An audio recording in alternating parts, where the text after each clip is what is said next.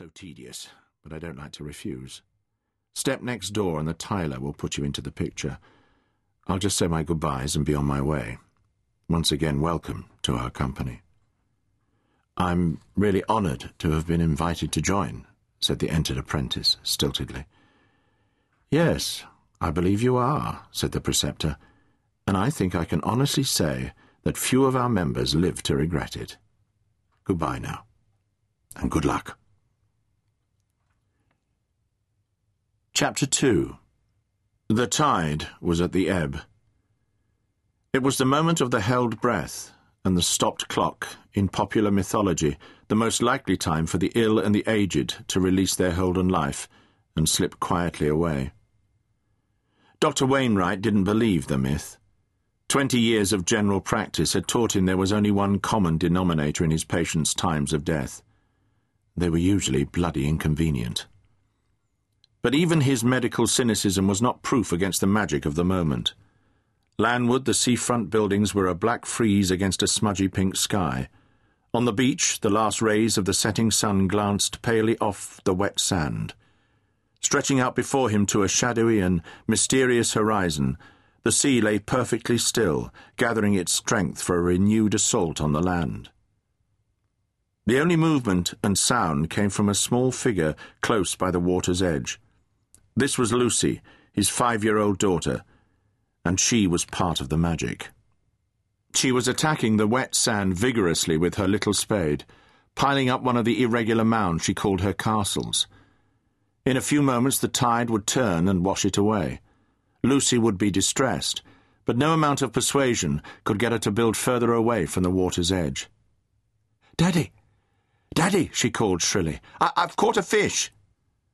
As if the girl's voice had broken a spell, a breeze sprang up in the darkening air and crazed the glassy surface of the sea. The tide had turned. Huh. What have you got then? asked Wainwright, moving forward. A shark, is it? Or a whale? He bent down over the little girl, expecting a piece of seaweed or at most the shell of a crab. But what she was holding up to him was more solid than that, and had something of the shape of a fish, though not the look of one. It, it was in the hole, said Lucy proudly. I dug it up.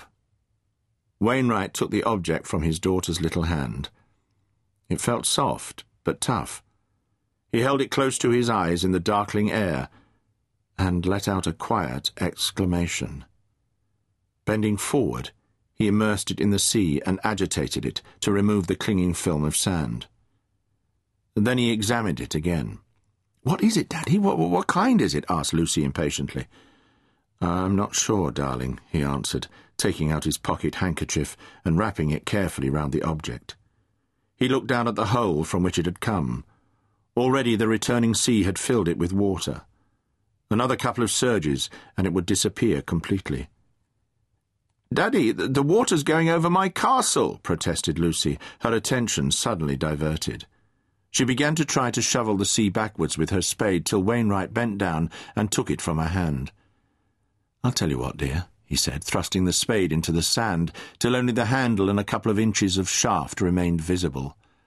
If we mark the spot like this, we can come back and repair your castle later. Now he picked a mark in the black silhouette of seafront buildings, a high gable with a crooked chimney stack, and taking his daughter by the hand, he set off towards it. Lucy, not at all convinced of the wisdom of abandoning her spade, hung back looking behind her. As the tide surged over the handle, she cried out anxiously, and when her father showed no sign of slowing down, she began to sob. But for once her tears had none of their usual softening effect, and after a while she saved her energy and dried her eyes. Wainwright hardly noticed. It took a great deal to distract his attention from his daughter, especially in distress. But what he was carrying in his pocket was distraction more than enough. It was a tongue. It was a human tongue. And it had been torn with brute force from its owner's mouth. Chapter 3 Four miles inland, the same breeze which sprang up on the turning tide sent fine white ash drifting over Detective Inspector Douglas McHarg's sturdy brogues.